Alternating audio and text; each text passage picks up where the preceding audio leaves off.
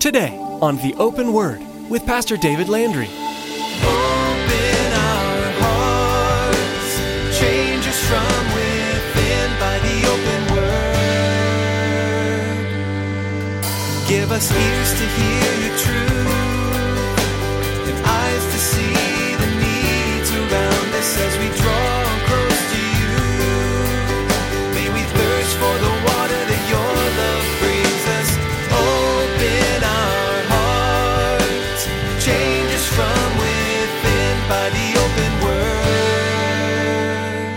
these guys they, they say they're keeping the law in this area or in that area but elsewhere in here and we'll look at it in a moment he says unless you're keeping the law in every area it does you absolutely no good how many of you have been perfect all day today can i see and then for those of you that have the sin of lying we'll be praying for you too okay I mean, I, I, I think sometimes, man, even an hour. Can I go just an hour, Lord? Can I go just an hour? We can't do it. We cannot live the law. And that's the reality of what Paul's message to, uh, to the world is. To live up to the law required by the Jewish religion is impossible. This is why God sent his son Jesus to die on the cross for you. Pastor David teaches you today that you cannot live up to the law on your own. You must have a Savior who can help you and ultimately take the blame when you fall short. Jesus is that Savior, and He's available to you. Acknowledge Him and accept Him into your heart, and you'll no longer be under the burden of the law. Instead, you'll be under God's love and grace. Now, here's Pastor David in the book of Galatians, chapter 5, as he continues his message, Those Galatians.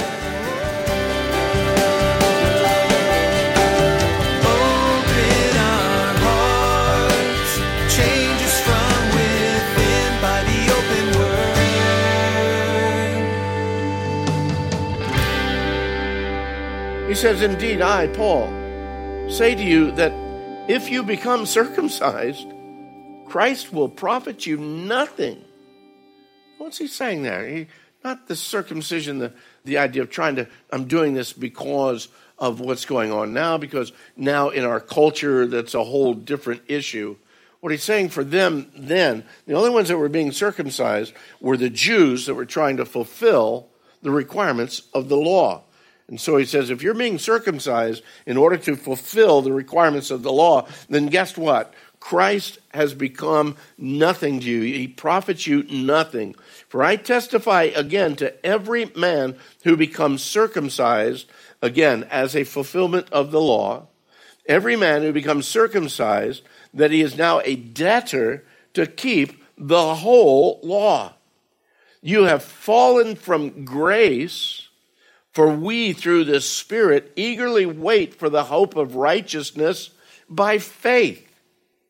For in Christ Jesus, circumcision nor uncircumcision literally avails you anything but faith working through love. This is a wow factor for them that, that are hearing this. Particularly if I if I'm a Jew and I've been raised generation after generation after generation of Judaism, and I know that, man, as part of my fulfillment as a Jew, I was circumcised, and now you're coming and telling me, no, that's not it. That's not the deal. So, what are you saying, Paul? The keeping of the law is nothing. The keeping of the law does not save. That's what he's trying to drive home to them over and over and over. Because these Judaizers had come into these churches and are trying to twist it around and turn it around completely with this quote unquote new gospel. And I can just, I can understand how this comes because even today we get these people, oh, you know, I've, I've got a new word from the Lord. And to really grow as a believer, you have to wear on Wednesday nights red checkered shirts or red plaid shirts. So, Bob, you're doing really well in, in your salvation. I see that. Uh, you know, Jim, you're a little close. You got red, but it's like solid and, and stripes. I don't know if that's going to come. Kelly, you're solid. It's not plaid. You got to be plaid in order to be spiritual. I got this new word from the Lord. And, and, and as foolish as that sounds, the foolishness of those that were going into the church and saying, look, to really be accepted by God, you've got to follow the law. You, you, you, you've got to be circumcised if you're a male. You've got to follow all these. Oh, you're, you're, the food that you eat, you can't eat that food if you're saved. And you see, they were pulling all of that stuff. So suddenly they were pushing those who had, again, come to faith in Christ back under the burden of the law. And man, this is this is like really irritating to, to Paul. I believe that again, you, you can see that just you foolish Galatians. Who in the world has tricked you? Who's deceived you? Man, you're going back into what you've been pulled out again from. And look at verse 7 here, still in chapter 5. You ran well. You were doing so good. Man, I was so blessed by you guys. You were doing really great in your walk in the Lord. So, who hindered you from obeying the truth? This whole situation has gotten out of hand in, in those churches in Galatia.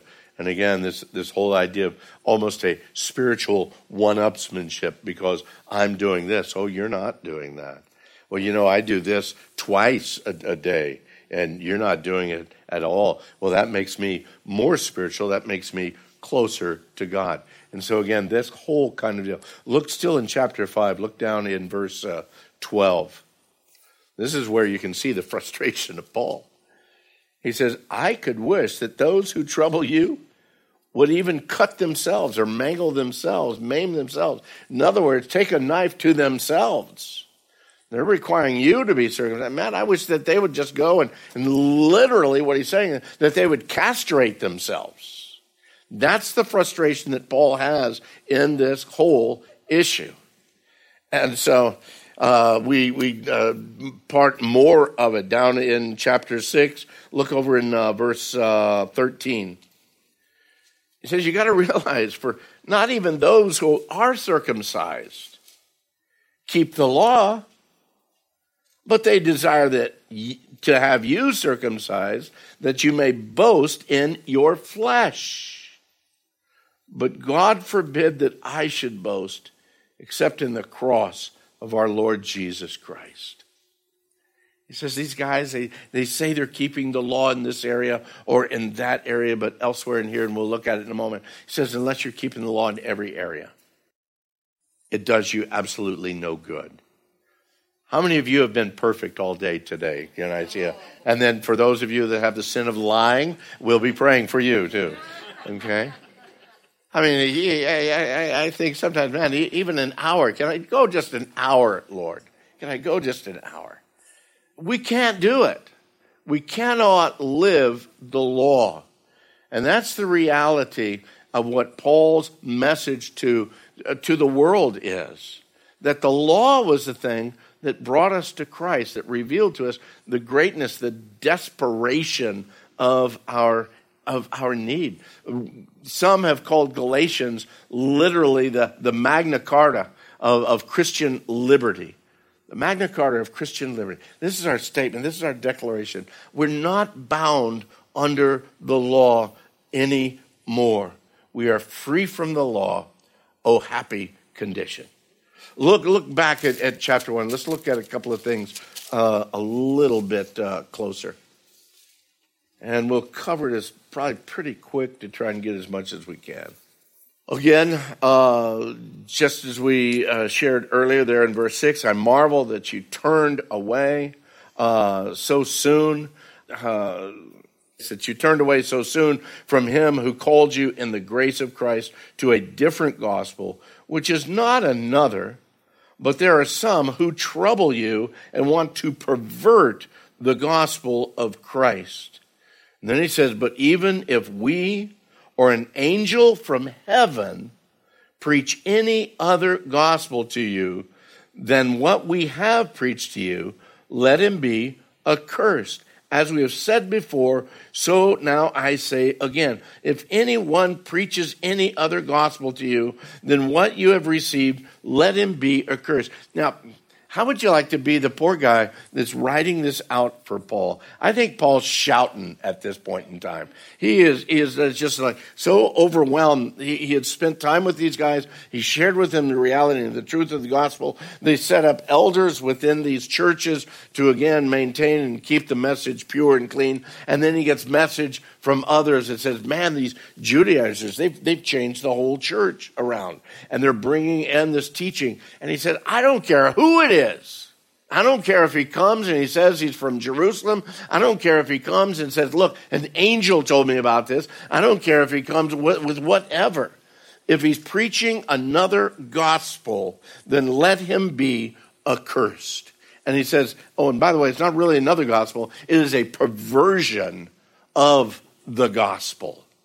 And beloved, we see that in so many of these other cultish, I won't even call them Christian religions, but they themselves say that they're going by the word of God. But they've either got a totally mistranslation of the word of God and they continue to put their people under bondage. And unless you're out visiting so many times, unless you've got this so many times, unless you're giving so much, you know, throughout your life, then you, unless you're doing all of these works, you do not have salvation. The Jehovah Witness are under that kind of a bondage those that are under the teachings of Mormonism. They have no idea if they are saved from the time that they live all through their life, as good as they try to live. You can speak to any Mormon you know. Do you know for certain that if you were to die today, that you would be in the presence of the Lord Almighty? They don't have that assurance. And yet, John says, I write to you who believe that you might know that you have eternal life. It is an assurance that God gives us. Why? Because it's not my thing, it is God's work in me. And I trust His work. I place my life fully into His hands. Uh, and, and, and Paul, I believe, is shouting at this point. Man, I told you, I'm going to tell you one more time. You know, if, if it comes again, let him be accursed. He just repeats himself right there. And for do I now persuade men or God? Or do I seek to please men? For if I still pleased men, I would not be a bondservant of Christ. That's one thing we see in Paul's life. He's not worrying about pleasing man at all. And so he continues. Now, the, this next section, uh, once again, he's having to give uh, uh, kind of a, a, a, background and a defense of his apostleship. And he's saying, listen, I, I, I didn't get sent by man, I got sent by God. I didn't go and get the okay from the guys in Jerusalem. No, God called me and I spent time with him. As a matter of fact, when I went back to Jerusalem, those guys didn't add anything to my message. Look what he says in chapter 2. He says, then after uh, four, uh, 14 years, this is 14 years after his uh, uh, salvation, he says, I went up again to Jerusalem with Barnabas, and also I took Titus with me. And I went up by revelation and I communicated to them that gospel which I now preach among the Gentiles, but privately to those who were of reputation if by any means I might run or had run in vain. So, in other words, he, he, he came to some of those again that were there. Um, I, want to back up uh, verse 18, I kind of of chapter 1, verse 18. It says, After three years, I, I, went up to Jerusalem to see Peter, and I remained with him for 15 days. I saw no other uh, apostles except James, the Lord's brother. Concerning the things which I write to you, indeed, before God, I don't lie. Afterwards, I went into the regions of Syria and Cilicia, and I was unknown by face to the churches of Judea which were in Christ. But they were hearing only that he who formerly persecuted us now preaches the faith which he once tried to destroy, and they glorified God in me. And through all of this, Paul is saying, I, I didn't pull anything from, from the others. Look down in verse, now in chapter 2, verse 6, pulling it all together.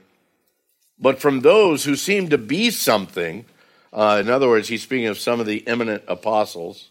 He says, whatever they were, it makes no difference to me. Here's this new kid on the block, you know, Paul, and uh, he says, I, I don't care if this is Apostle Peter or, or, or, or, John or, or Matthew. I really don't care. It doesn't make any difference to me. And, and I love that, and it's such a clarification for each one of us. These guys were simply men that God used. And men that God used, guess what, gang? One thing about every man that God uses that they all have in common they're just men, they're flesh and blood. And Paul is saying, you know, they, if, if they were something, whatever they were, it makes no difference to me. God shows personal favoritism to no man. For those who seemed to be something, they added nothing to me. But on the contrary, when they saw that the gospel for the uncircumcised had been committed to me as the gospel for the circumcised was to Peter. So, in other words, I, I, I was delivered to, or called to be the one who sent the gospel to the Gentiles. Peter was called to send the gospel to the Jews. And uh, he says, for Peter, for he who worked effectively in Peter for the apostleship to the circumcised also worked effectively in me toward the Gentiles. And then down in verse 9, and when James, Cephas, and John, who seemed to be pillars, do you, do you understand what he's saying? They, these guys seem to be something. You know, everybody said that they were something. They seem to be something. They, they seem to be pillars. Well, they perceived the grace that had been given to me. They gave me and Barnabas the right hand of fellowship that we should go to the Gentiles and they go to the circumcised. And they desired only that we should remember the poor, the very thing which I was eager to do. And all of that took place in Acts chapter 15. You can go back to Acts chapter 15, that Jerusalem council, and see all that's going on. So now he returns. Look, look at verse 11. Now, when Peter, this pillar, okay, the pillar, Peter, the guy who, you know, the uh, Roman Catholics feel, you know, he was the, the first pope, so he was sinless in all things. Uh, now, when Peter had come to Antioch, I withstood him face to face because he was to be blamed. For before certain men came from James, he would eat with the Gentiles, but then when they came, he withdrew and he separated himself, fearing those of the circumcision. And the rest of the Jews also played the what? Played the what? hypocrite with him. They played the hypocrite with him so that even Barnabas was carried away with the hypocrisy. But when I saw that they were not straightforward about the truth of the gospel, and do you understand what he's saying here? They were not straightforward about the truth of the gospel. Peter was saying, when, when, when none of the other Jews from Jerusalem were there, he was kind of hanging out with the Gentiles and, and, and no problem there. But then when these other Jews came from Jerusalem, he kind of said, Well, I'm going to pull back from these Gentiles because I don't want them, you know, to think that I'm associated. So there's this great hypocrisy going on with Peter that hits some of the other brothers there, as well as Barnabas. And Paul says, Man, this is shameful because what you're doing is you're, you're saying that the gospel that they believed is it's oh it's no longer valid and i'm going to come over i need to be over here with the jews because they've got the truth. And this irritates paul i believe again to no end and he comes to him and he straightens things out. I said to peter uh, let's see what verse is that verse 14 i said to peter before them all if you, being a Jew, live in the manner of Gentiles and not as the Jews, why do you compel the Gentiles to live as Jews? We who are Jews by nature and not sinners of the Gentiles, that's just kind of a Jewish statement there. Knowing that a man is not justified by the works of the law, but by faith in Jesus Christ, even we have believed in Christ Jesus that we might be justified by faith in Christ and not by the works of the law. For by the works of the law, no flesh shall be justified. But if, while we seek to be justified by Christ, we ourselves also are found sinful, is Christ therefore a minister of sin? Certainly not. For if I build again those things which I destroyed, I make myself a transgressor. For I, through the law, I died to the law that I might live to God. I have been crucified with Christ. I no longer live, but Christ lives in me. And the life which I now live in the flesh, I live by faith in the Son of God who loved me and gave himself for me. I do not set aside the grace of God, for if righteousness comes through the law, then Christ died in vain. You look at this and you think, man, is all of that the message that he gave to Peter? It's kind of like taking Peter to the woodshed and, and kind of getting things straight with Peter. Because again, he says, man, it is not by the works of the law, Peter, and you know that. You know that, and you ought to be living that in front of both Gentile and Jew. Well, by the time we get to chapter 3, we realize that again, he's, he's speaking to them uh, about the reality that salvation is, is a faith. It's not salvation of works. He continues on with that, with that, oh, foolish Galatians, why do you keep doing that? He speaks uh, over in verse 10 For as many are as are of the works of the law, they're under the curse. Verse 13 Christ has redeemed us from the curse of the law. He became the curse for us. Verse 14, that the blessing of Abraham might come upon the Gentiles in Jesus Christ, that we might receive the promise of the Spirit through faith. Again, not through the works of the law. And down in 19, what purpose then does the law serve? It was added because of the transgressions, till the seed should come to whom the promise was made, that seed being Christ. Then it was appointed through angels by the hand of a mediator. Now, a mediator does not mediate for one only, but God is one. Is the law then against the promises of God? Well, certainly not. For if there had been a law given which could have given life, Truly, righteousness would have been by the law. So, in other words, if we could do it by the law, Jesus wouldn't have had to die. But God knew that we couldn't do it by the law. That's why he sent Christ. Verse 32 The scripture is, is confined all under sin, that the promise by faith in Jesus Christ might be given to those who believe. But before faith came, we were kept under the guard by the law kept for the faith which was afterward to be revealed. Therefore, the law was our tutor or our schoolmaster to bring us to Christ, that we might be justified by faith. But after faith has come, then guess what?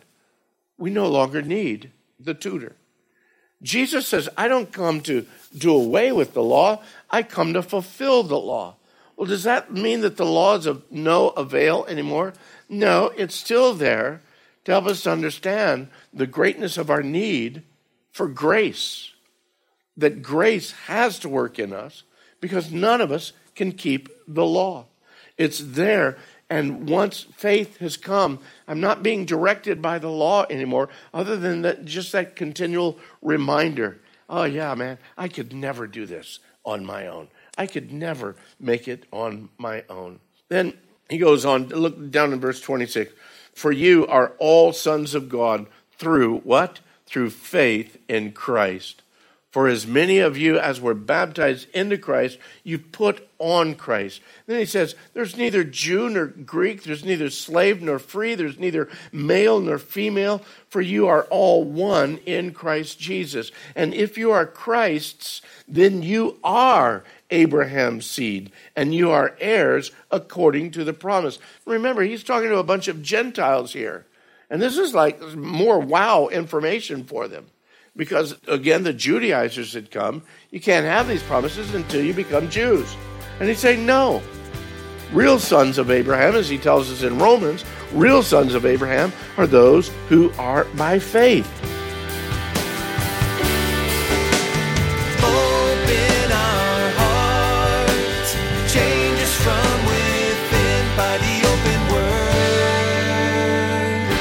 Surprisingly and sadly, too many followers of Jesus are Bible illiterate.